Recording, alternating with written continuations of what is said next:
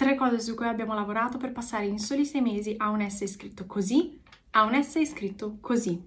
All'inizio, povera Camilla non sapeva come si scrivesse un essay per IELTS come nessuno di solito, quindi ecco le tre cose su cui abbiamo lavorato. La prima era la struttura dell'essay.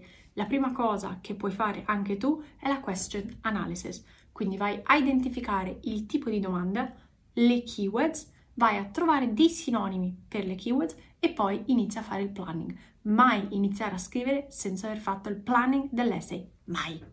Altra cosa su cui abbiamo lavorato è stata la topic, topic specific vocabulary, quindi per i vari topic che potevano uscire all'esame abbiamo trovato delle espressioni formali e dei termini topic specific che lei potesse utilizzare in tutti i suoi essay.